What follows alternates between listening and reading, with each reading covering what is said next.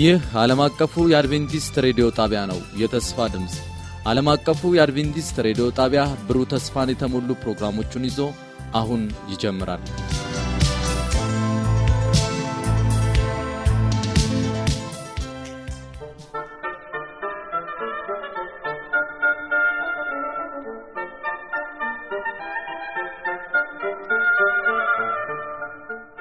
ሰላም ጤና ስጥልኝ። የተወደዳችሁ አድማጮቻችን እንደምን ሰነበታችሁ? ይህ በየሳምንቱ እየተዘጋጀ የሚቀርብላችሁ የመጽሐፍ ቅዱስ ውይይት ጊዜያችን ነው። በዚህ ሩብ ዓመት የእግዚአብሔር ተልኮ የእኔ ተልኮ በሚል ርዕስ የመጽሐፍ ቅዱስ ጥናት እያደረግን እንገኛለን። የዛሬው አምስተኛው ክፍል ይህንን ይዘን ደግሞ እንቀርባለን። የዛሬው ውይይት ርዕሳችን ተልኮውን ለመግፋት የሚቀርቡ ሰበቦች በሚል ሐሳብ ይዘን እንቀርባለን። እንግዲህ አብረውኝ ደግሞ ያሉትን የሚያወያዩንን አወያዮች አስተዋውቃለሁ። የመጀመሪያው አብሮ አወያያችን ወንድሜ ዮሴፍ ብርሃኑ ይባላል። እንዲሁም ደግሞ ሌላኛው አወያያችን ወንድሜ ደግሞ ዳንኤል አቦነ ይሆናል። እኔም ደግሞ ፕሮግራሙን በመምራት የማገለግላችሁ ወንድማችሁ ሳሙኤል ጃለታ እባላለሁኝ። ወንድሜ ዮሴፍ የመግቢያውን ጥቅስ ያነብልንና የመግቢያውንም ጸሎት ያደርግልናል። ጊዜውን ለእርሱ ሰጣለሁ። እሺ፣ አመሰግናለሁ። የዛሬው የመጽሐፍ ቅዱስ የምናጠነው የመግቢያ ጥቅስ የሚገኘው ኢሳይያስ ምዕራፍ 6 ቁጥር 8 ላይ ነው የሚለው እንደዚህ ይላል ቃሉ። ከዚያም የጌታ ድምፅ ማንን እልካለሁ ማንስ ይሄድልናል ሲል ሰማሁት። እኔም እነሆ እኔ ላከኝ አልኩ ይላል። እንጸልያለን። ማሪ ቸር የሆንክ ኢየሱስ ክርስቶስ በዚህ ሰዓት ላይ ደግሞ በፊት እንድንገኝ ጤንነትን ስላበዛልን ሰላማችን ስለበዛ እናመሰግንሃለን። በብዙ ፈተናዎች በብዙ መከራዎች ውስጥ እግዚአብሔር አባት ሆይ ስለምሰጠን ጸጋ፣ ስለምሰጠን ሰላም፣ ስለምሰጠን እረፍት እናመሰግንሃለን። አሁን ደግሞ ቅዱስ ቃልን እንከፍታለን። በመካከላችን እንድትገኝ መንፈስ ቅዱስ እንዲያስተምረን፣ እንዲገጽጠን፣ እንዲመክረን ወደ መንገድ እንድንመጣ እንድትረዳን ዘንድ እንለምናለን። በኢየሱስ ክርስቶስ ስም አሜን። አሜን አሜን። ወንድሜ ዮሴፍ እግዚአብሔር አብዝቶ ይባርክ። እንግዲህ በዚህ ሩብ ዓመት ከምናጠናው ተልእኮ ውስጥ ዛሬ በይበልጥ የምንመለከተው ተልእኮን ለመግፋት የሚቀርቡ ሰበቦች በሚለው ላይ ትልቁ ዋነኛው መወያያ ርዕሳችን ሆኖ የመጣው በዮናስ ታሪክ ላይ ነው። ዮናስ ወደ ነነዌ ከተማ ሂድና ይህን ከተማ እግዚአብሔር ሊያጠፋ ስለሆነ ንስሐ ግቡ ብለህ ስበክ የሚል ነበረ። በዚህ ርዕስ ላይ እንግዲህ ነነዌን ስንመለከታት በብዙ አይነት ሁኔታ እጅግ የተደራጀች በወቅቱ ዋነኛ በቃ የንግድ ማዕከል የሆነች ሰዎች በብዛት የሚገኙባት እንደውም ራሱ ሰናክሬብ ራሱ ውብና ድንቅ አድርጎ እንደሰራት በታሪክ እናያለን። ከተማዋ ውስጥ እንደውም አብሮ ከተማዋ ውስጥ እንዲገባ ተደርጎ ስምንት የውሃ ፍሰቶችን አድርጎባት ያቺ ከተማ ደግሞ በብዙ ቅጥር የተሰራች እጅግ ውብና ድንቅ የሆነች ከተማ እንዳለች በከተማዋ እምብርት ላይ ራሱ ታላቅ የሆነ ቤተ መንግሥት ራሱ ጭምር እንዳሰራ በዚያ ታላቅ ቤተ መንግሥት ላይ ደግሞ ብዙ ክፍሎች እንዳሉት እናያለን። እንግዲህ ይህቺ በንግድ ማዕከልነቷ እንዲሁም ደግሞ የመንግስቱ ታላቅ መቀመጫ በሆነችው ነነዌ ላይ ደግሞ ከባድ የሆነ ችግር ነበረባቸው። ይሄም ደግሞ በዚያ አካባቢ ይኖሩ የነበሩት ህዝቦች እጅግ ጨካኞች፣ ነፍሰ ገዳዮች፣ ያለምንም ምክንያት ሰዎችን የሚገሉ በተለይ ደግሞ መጤ ለሆኑ ሰዎች ታላቅ ጥላቻና የመረረ ነገር ያላቸው እንደሆነ እናያለን። ከዚያም ባሻገር ግብረገብነት የጎደለበት እጅግ የወረደች ደግሞ ከተማ እንደሆነች እናያለን። ይህችን ታላቅ ከተማ ደግሞ አልፎ ለመሄድ በጣም ታላቅ የሆነ ጉዞ ያስፈልግ ነበረ። እንግዲህ በዛሬዋ ኢራቅ ግዛት ውስጥ የምትገኝ እንግዲህ ይህቺ ታላቂቷ ነነዌ ከተማ ዮናስ ይህንን መልእክት ይዞ እንዲሄድ ሲነገረው ያንን ከማድረግ ይልቅ በደቡባዊ ምስራቅ ኢትዮጵያ አካባቢ በምትገኘው ተርሴስ ወደምትባለው ከተማ ሽሽት እንዳደረገ ተቃራኒ ጉዞ እንዳደረገ እናያለን። በዚህ ተቃራኒ ጉዞ ደግሞ እግዚአብሔር ያዘዘው ወደ ነነዌ ሆኖ እርሱ ግን ወደ ተርሴስ ጉዞ ሲያደርግ ወደ ነወነዌ መሄድ የሚገባውን ያህል ኪሎ ሜትር በተቃራኒው ወደ ኋላ ሲጓዝ እናያለን። ከዚህ የተነሳ እግዚአብሔር ደግሞ ያንን ነገር እንዲያስተካክል እድል ሲሰጠው ለዮናስ እናያለን። በጣም የሚገርመው ደግሞ በዚች ታላቅ ከተማ ነነዌ ላይ አንድ ታላቅ የሆነ ደግሞ ሕዝቡ ላይ የሚታይ ጭካኔና መጥፎ ተግባራቸው ምንድን ነው? በዚያች ከተማ ላይ የሚመጣ ማንኛውም የሆነ ጸጉረ ልውጥ የሆነ ሰው ላይ አካል ጉዳት ለማድረስ ከዚያም ማንኛውንም አይነት ጥቃት ለማድረግ ሞት እንኳን ለማድረግ እንግዲህ ይህችን ነነዌ ከተማ ስንመለከታት እግዚአብሔር ራሱ የተመለከተውና በእርሷ ላይ ያልወደደላት ነገር ቢኖር በከተማዋ ውስጥና በሕዝቡ ላይ ያለው የጭካኔ መንፈስ ነበር። በተለይም ደግሞ ጸጉረ ልውጥ የሆነ ሰው በዚያች ከተማ ላይ በዚያች ሀገር ላይ ሲመለከቱ በዚያ ሰው ላይ ማንኛውንም አይነት ጥቃት ለማድረስ እንዲሁም ደግሞ እስከ ነፍስ ማጥፋት ድረስ ቢያደርጉ ምንም አይነት ተጠያቂነት የለም ነበር። ከዚህ የተነሳ ምናልባት ለእንግዳ ሰዎች በጣም አስጨናቂ እንዲሁም ደግሞ ዋስትና የሌላት ከተማ እንደሆነች እናያለን። ለዚች ከተማ ነበረ እንግዲህ ዮናስ መልእክት እንዲያደርስ የተላከው። ስለዚህ እስኪ ምናልባት በዚህ ሐሳብ ላይ ተጨማሪ ሐሳብ ካለ ለወንድሜ ዮሴፍ ደግሞ ለቅለታለሁ። እሺ ጥሩ ሀሳብ አንስተሃል። እንግዲህ ወደ ቀጣዩ ታሪክ ነው የምንሄደው። ዮናስ እንግዲህ እግዚአብሔር ወደ ነነዌ መልእክትን እንዲዞ ቢልከውም ግን ፍቃደኛ አልነበረም።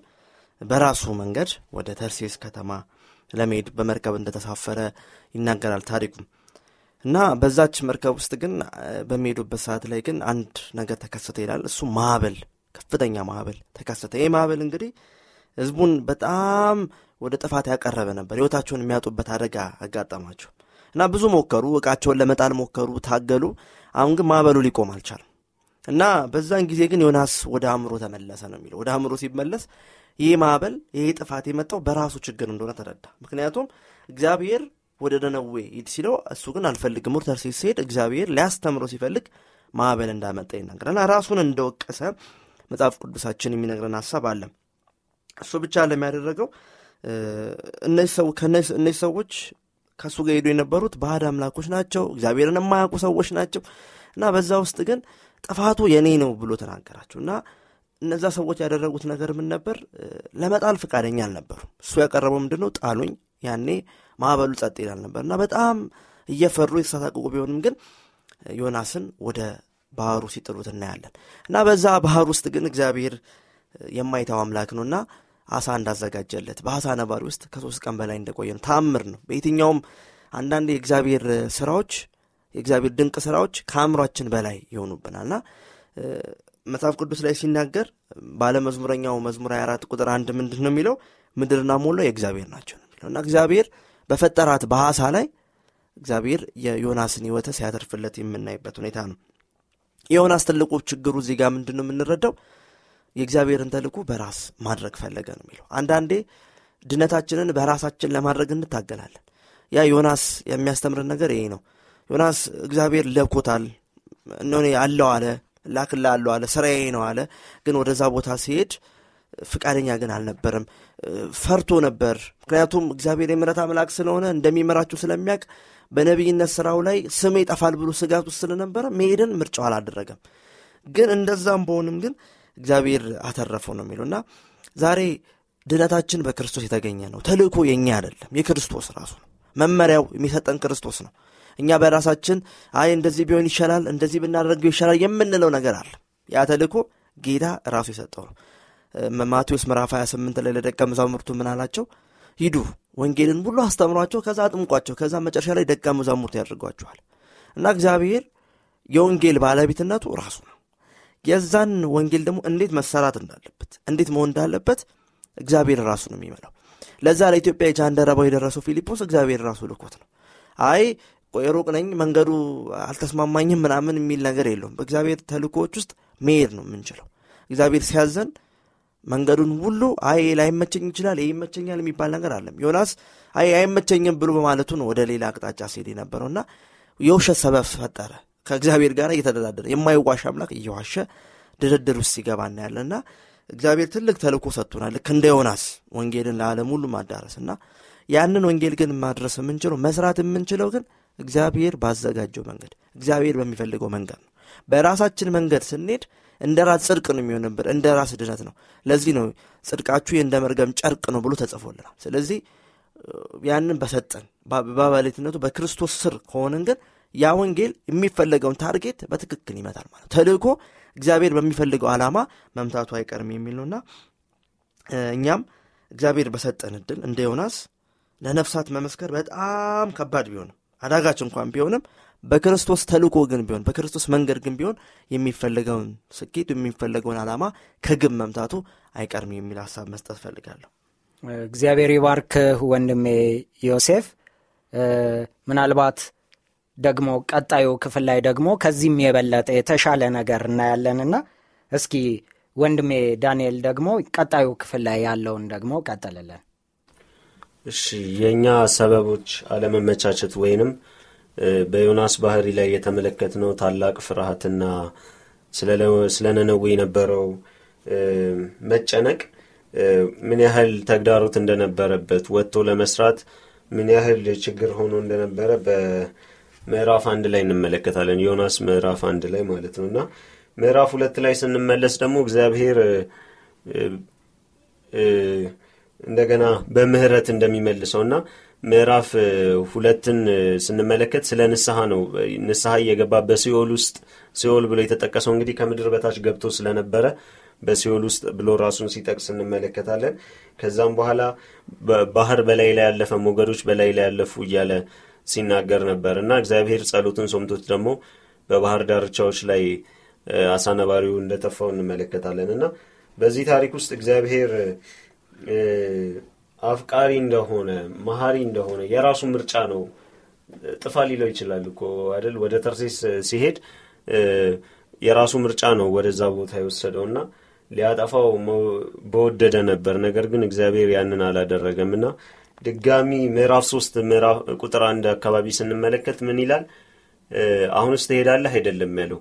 ድጋሚ ነው ወደ ነነዌ ሂድ ብሎ የጠራው ማለት ነው። እና የመጀመሪያውን ጥያቄ ድጋሚ ነው የጠየቀው። እና በምዕራፍ ሶስት ላይ ስንመለከት ዮናስ ከዛ በኋላ ትልቅ መነሳሳት ውስጥ እንደገባ በእግዚአብሔር ኃይል ይህ ቅድም ዮሴፍ ሲያነሳው የነበረው ሀሳብን ወደዚህ ስናመጣው እግዚአብሔር ራሱ እኛ ፈቃዳችን ብቻ ነው የሚፈለገው ወንጌልን ለመስራት። እና ሞገስ የሚሰጠን እግዚአብሔር ነው ንግግር የሚሰጠን እግዚአብሔር ነው። በሰዎች ዘንድ ተቀባይነትን የሚሰጠን እግዚአብሔር ነው። ሰዎችን ልባቸውን የሚያወርደው እግዚአብሔር ነው። የነነዌን ህዝብ እኮ እንደ ህዝብ ተስማምተው ሳሚም ሲያነሳው ነበር ቅድም። ጨካኞች ናቸው። as individual ጨካኞች ናቸው። ማንም ማንንም አይሰማም። ከመግደል ወደ ኋላ የማይሉ ሰዎች ናቸው። ህግ የሌለባት መጥቶ ቢገልህ ማንም የሚጠየቅበት ህዝብ ባልነበረበት ግን እግዚአብሔር ራሱ ስለላከ ምን እንደሆነ እንመለከታለን እንደ ህዝብ አስማምቶ ዮናስን እንዲሰሙት እንዳደረገ እንመለከታለን። እና እንደገና ሌላውን ተአምር ስንመለከት የሶስት ቀኑ ጉዞ ወይንም ከተማዋ በእግር ሶስት ቀን ጉዞ ናት ተብሎ ተጠቅሷል መጽሐፍ ቅዱሳችን ላይ። እሱ ግን በአንድ ቀን ወንጌልን እየሰበከ እንደጨረሳት እና ምን ያህል የእግዚአብሔር ኃይል እኛ ለመስራት ፈቃደኞች በሆንን መጠን በእኛ ላይ ሊሰራ ፈቃዱ እንደሆነ እንመለከታለን። እና ወንጌል ደግሞ በእቅድም አይሰራም። ይሄ እግዚአብሔር የሌለበት ነገር ዝም ብለንም ልንሰራ አንችልም እና መጸለይ ያስፈልገናል። እግዚአብሔር ራሱ ምሪቱን ይሰጠናል። በእኛ ደግሞ ይጠቀማል እና እዚህ ጋር ዮሐንስ አንድ መመልከት ያለብን እግዚአብሔር በነነዌ ህዝብ ሊያስተምረን የፈለገው እግዚአብሔር የለም የሚባልበት ስፍራ እንደሌለም እንመለከታለን እና ጨለማ በሆነበት የእግዚአብሔር ስም በማይሰማበት አካባቢ ራሱ እግዚአብሔር ስራውን እንደሚሰራና መስራት እንደሚፈልግ እኛንም ሊልከን እንደሚፈልግ ያሳየናል የግል አመለካከቶቻችንና እይታዎቻችን ምንጊዜም ለእግዚአብሔር ብንተው ምን ያህል ተጽዕኖ መፍጠር እንደምንችልና እግዚአብሔር በእኛ እንደሚጠቀም እኛ አይደለንም እግዚአብሔር ራሱ በእኛ አማካኝነት ህዝቡን እንደሚደርስ የዮናስ ታሪክ ያስረዳናል ማለት ነው ተባረኩ። እግዚአብሔር ይባርክ ወንድሜ ዳንኤል። እንግዲህ ምናልባት እነዚህ ሁለቱ ሀሳቦች ላይ አንድ ነገር እንመለከታለን። ይሄም ደግሞ ከኛ የምቾት ማዕከል ወይም በእንግሊዘኛው ይሄ comfort zone ከሚባለው ለወንጌል ተልኮ ከዚያ የምቾት ማዕከል መውጣት እንዳለብን ዛሬም ያሳየናል። ወንጌል ሁሌም በተመቻቸ መንገድ ደግሞ መሆንም ደግሞ ሆኖም አናየውም። ክርስቶስ ኢየሱስ ወደዚህ ምድር ራሱ በመጣ ጊዜ እንደውም ወደ ገዛ ወገኖቹ መጣ፣ የገዛ ወገኖቹ አልተቀበሉትም ተብሏልና እንግዲህ በሚመችም ይሁን በማይመች ምናልባት በተራራ ቢሆን በሸለቆ በከፍታ ቢሆን በዝቅታ ነገር ግን እግዚአብሔር ግን በዚያ ውስጥ መንገድ አለው። ለእኛ ለሕዝቡም የሚደርስበት መንገድ አለው። ዋናው ተልእኮ ምንድን ነው የእኛ እሺ ማለት ነው። ቅድም መሠረታዊውን ጥቅስ ተጠቅሶልናል በኢሳይያስ ምዕራፍ 6 ቁጥር 8 ላይ እግዚአብሔር ማንን ልላክ? ማንስ ይሄድልኛል? ሲል እነሆ እኔ ላከኝ ነበር ያለው። ስለዚህ ዛሬም በወንጌል ውስጥ ለምንሄድ ሰዎች ይሄ የምቾት ማዕከሎቻችንን እነዚህን ደግሞ ይሄ ነገር ቢሆንልኝ ይሄ ነገር ቢሆንልኝ የምንላቸውን ነገሮች ትተን የእግዚአብሔር ሐሳብና ፈቃድ በእኛ ላይ እንዲፈጸም ራሳችንን ለእግዚአብሔር በትህትና ልናቀርብ እንደሚገባ እናያለን። እስኪ ደግሞ በቀጣዩ ክፍል ላይ ያለውን ደግሞ እንመልከት። ወንድሜ ዮሴፍ ደግሞ ቀጣዩን ክፍል ልስጥ። መልካም። እንግዲህ ዮናስ ያቀረበው ስብከትና የተጋፈጣቸው ያልተመቹ ሁኔታዎች ነበሩበት። ወደ ዮናስ ምዕራፍ አራት ላይ ያለውን የታሪክ ሂደት ስንሄድ በዛ ላይ አንድ የተናገረው ጥቅስ አለ እስቲ ለማንበብ ፈልጋለሁ ዮሐንስ ዮናስ ምዕራፍ አራት ቁጥር ሁለት ላይ እንደዚህ ይላል ወደ እግዚአብሔርም እንዲህ ብሎ ጸለየ። እግዚአብሔር ወይ በሀገሬ ሳለሁ የተናገርኩት ያልነበረምን ፈጥኜ ወደ ተርሴስ ለመኮብለል የተነሳሁት ለዚሁ ነበር።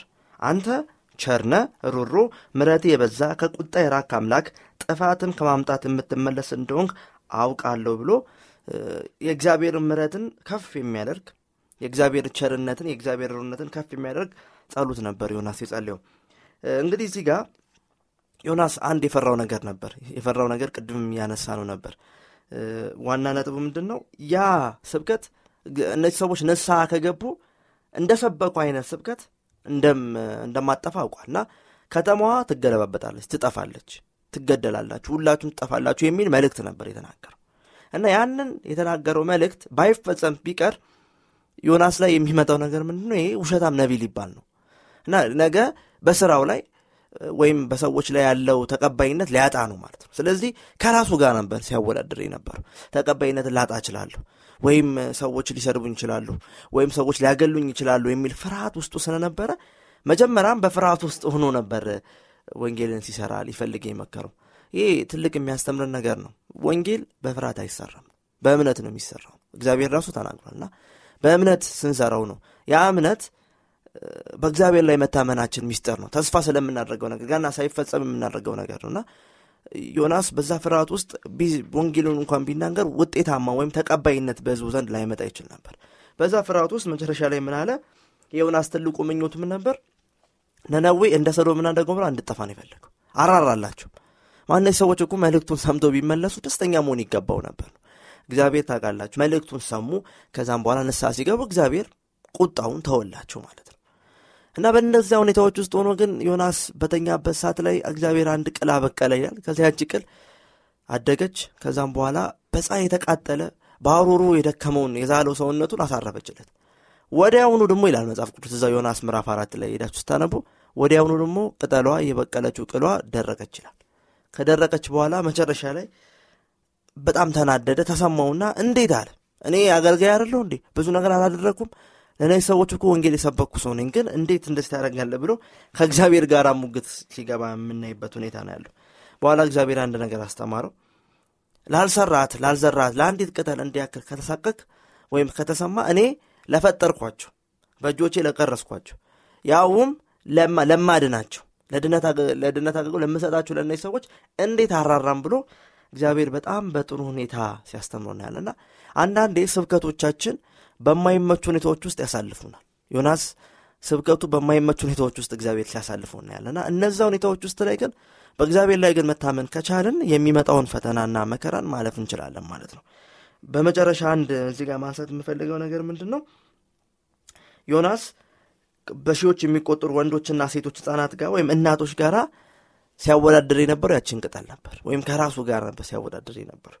እግዚአብሔር ግን እንደዛ እንዳልሆነ ትክክል እንዳልሆነ ጌታ ክርስቶስ ራሱ ሲያስተምረው ምናያለን ማለት ነውና ለሁላችንም ጌታ የሚነግረን ነገር ይህ ነው። ብዙ ጭንቀት ያለባቸው ሰዎች አሉ ተስፋ የቆረጡ ሰዎች አሉ በተለያዩ በሽታዎች ውስጥ የሚገኙ አሉ ድነትን የሚፈልጉ አሉ ነገን እልምን ብሎ መኖር የሚፈልጉ ሰዎች አሉ።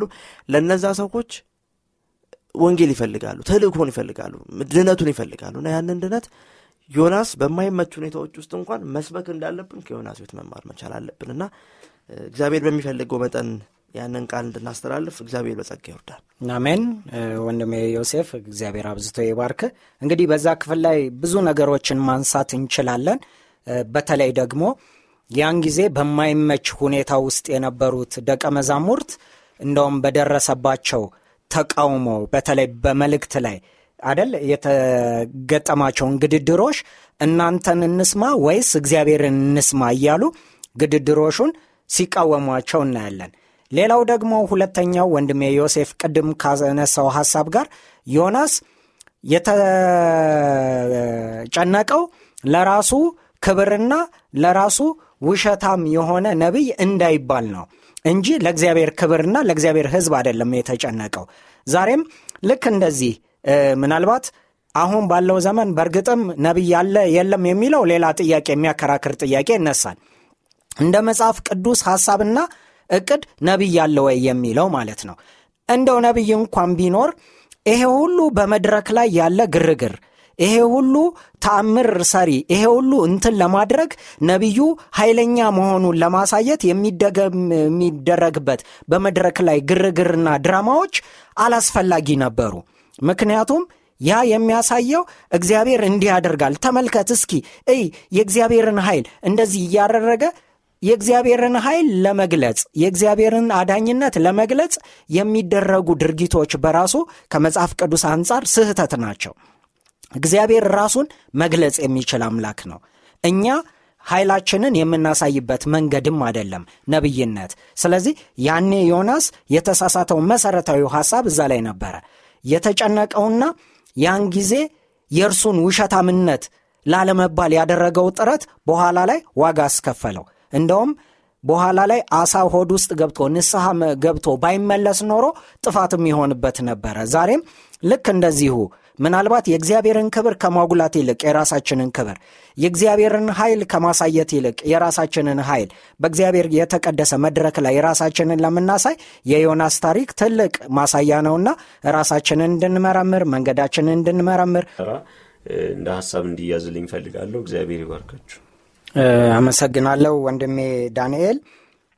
እንግዲህ በአጠቃላይ የዛሬውን ሰንበት ትምህርት ክፍል ስንመለከተው እንግዲህ በነነዌ ከተማ ላይ በቁጥር ሁሉ የተገለጹ 120 ሺህ ሰዎች ያውም ደግሞ ግራና ቀኛቸውን የማያውቁ ለተባሉት እግዚአብሔር ይህን ያህል ከራራላቸው በግምት ደግሞ በእኛ ከተማ ውስጥ በአዲስ አበባ ወይም ደግሞ እያንዳንዳችሁ ይህንን ድምፅ በምታዳምጡ ወገኖቼ ባላችሁበት ከተማ ላይ ደግሞ ለዚያ ሁሉ ሕዝብ ዛሬም እግዚአብሔር መልእክት አለው። ዛሬም እግዚአብሔር ደግሞ ለዚህ ሕዝብ መድረስ ይፈልጋል።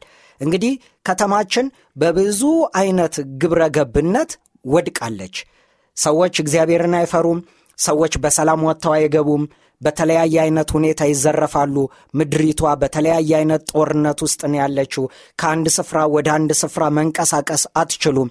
ስለዚህ ለዚች ምድር አሁን ላለንባት ሀገር ለኢትዮጵያም ጭምር ይሄ ወንጌል የሚያስፈልግበት ጊዜ አሁን ነው። ነነዌን ያን ጊዜ የለወጣት ይሄ ወንጌል ነበረ። ወደ ተሻለ ህብረተሰብነት ያመጣቸው ከመጥፋትም የታደጋቸው ይህ ወንጌል ነበረ። ዛሬም ምድራችንን ኢትዮጵያን የሚታደጋት አሁን ከመጣባት የእርስ በርስ ጦርነት ጥላቻ ዘረኝነት የተለያየ አይነት ልዩነትና ይህንን የተለያየ አይነት ውድመት ከዚያ የሚታደገን ምንድን ነው ዛሬም ወንጌል ነው። ስለዚህ እያንዳንዳችን ኃላፊነት አለብን ማለት ነው። ዮናስን ወደዚያ ስፍራ እንደላከው ዛሬም ይህንን ድምፅ የምንሰማ ሁሉ ዛሬም ይህ ኃላፊነት አለብን።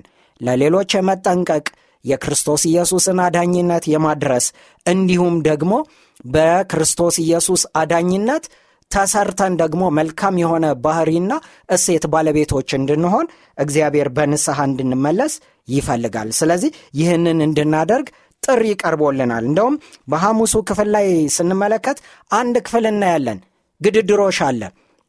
ቢያንስ ቢያንስ በዚህ ሳምንት ውስጥ ለአስር ሰዎች ስማቸውን ጽፈን እንድንጸልይላቸው እነዚህን ሰዎች ደግሞ በተለያየ አይነት ሁኔታ እንድንደርሳቸው ለእነዚህ ሰዎች ደግሞ ምናልባት በጽሁፍ ምናልባት በወዳጅነት በመቅረብ ምናልባትም በቃል በመናገር በተለያየ አይነት እግዚአብሔር በረዳን መንገዶች እንድንደርሳቸው እያንዳንዳችን ኃላፊነት በዚህ ሳምንት ይሰጠናል። ስለዚህ ያንን በማድረግ ኃላፊነታችንን እንድንወጣ ያንን በመጸለይ ደግሞ ለእነዚህ ወገኖች እንድንደርስ እግዚአብሔር ይርዳን። እንግዲህ በአጠቃላይ ሐሳቡ ላይ ግን ስንመለከት ነነዌ ከተማ ላይ እግዚአብሔር ጥፋቷን ቢያይም ደግሞ የነበረባትን ጉድለት ቢመለከትም ነገር ግን ይቅር ነውና ምሕረቱ ለዘላለም ነውና ዮናስ እንደተናገረው እግዚአብሔር ይቅር እንዳላት ዛሬም ምድራችንን ይቅር ሊል እግዚአብሔር የታመነ አምላክ ነው። በዚች በእኛ ምድር ላይ ብዙ አይነት ነገሮች ሆነዋል። ብዙ ቤተሰቦች ተፈናቅለዋል። ብዙ ሰዎች ያለ ሐቅ ተገለዋል።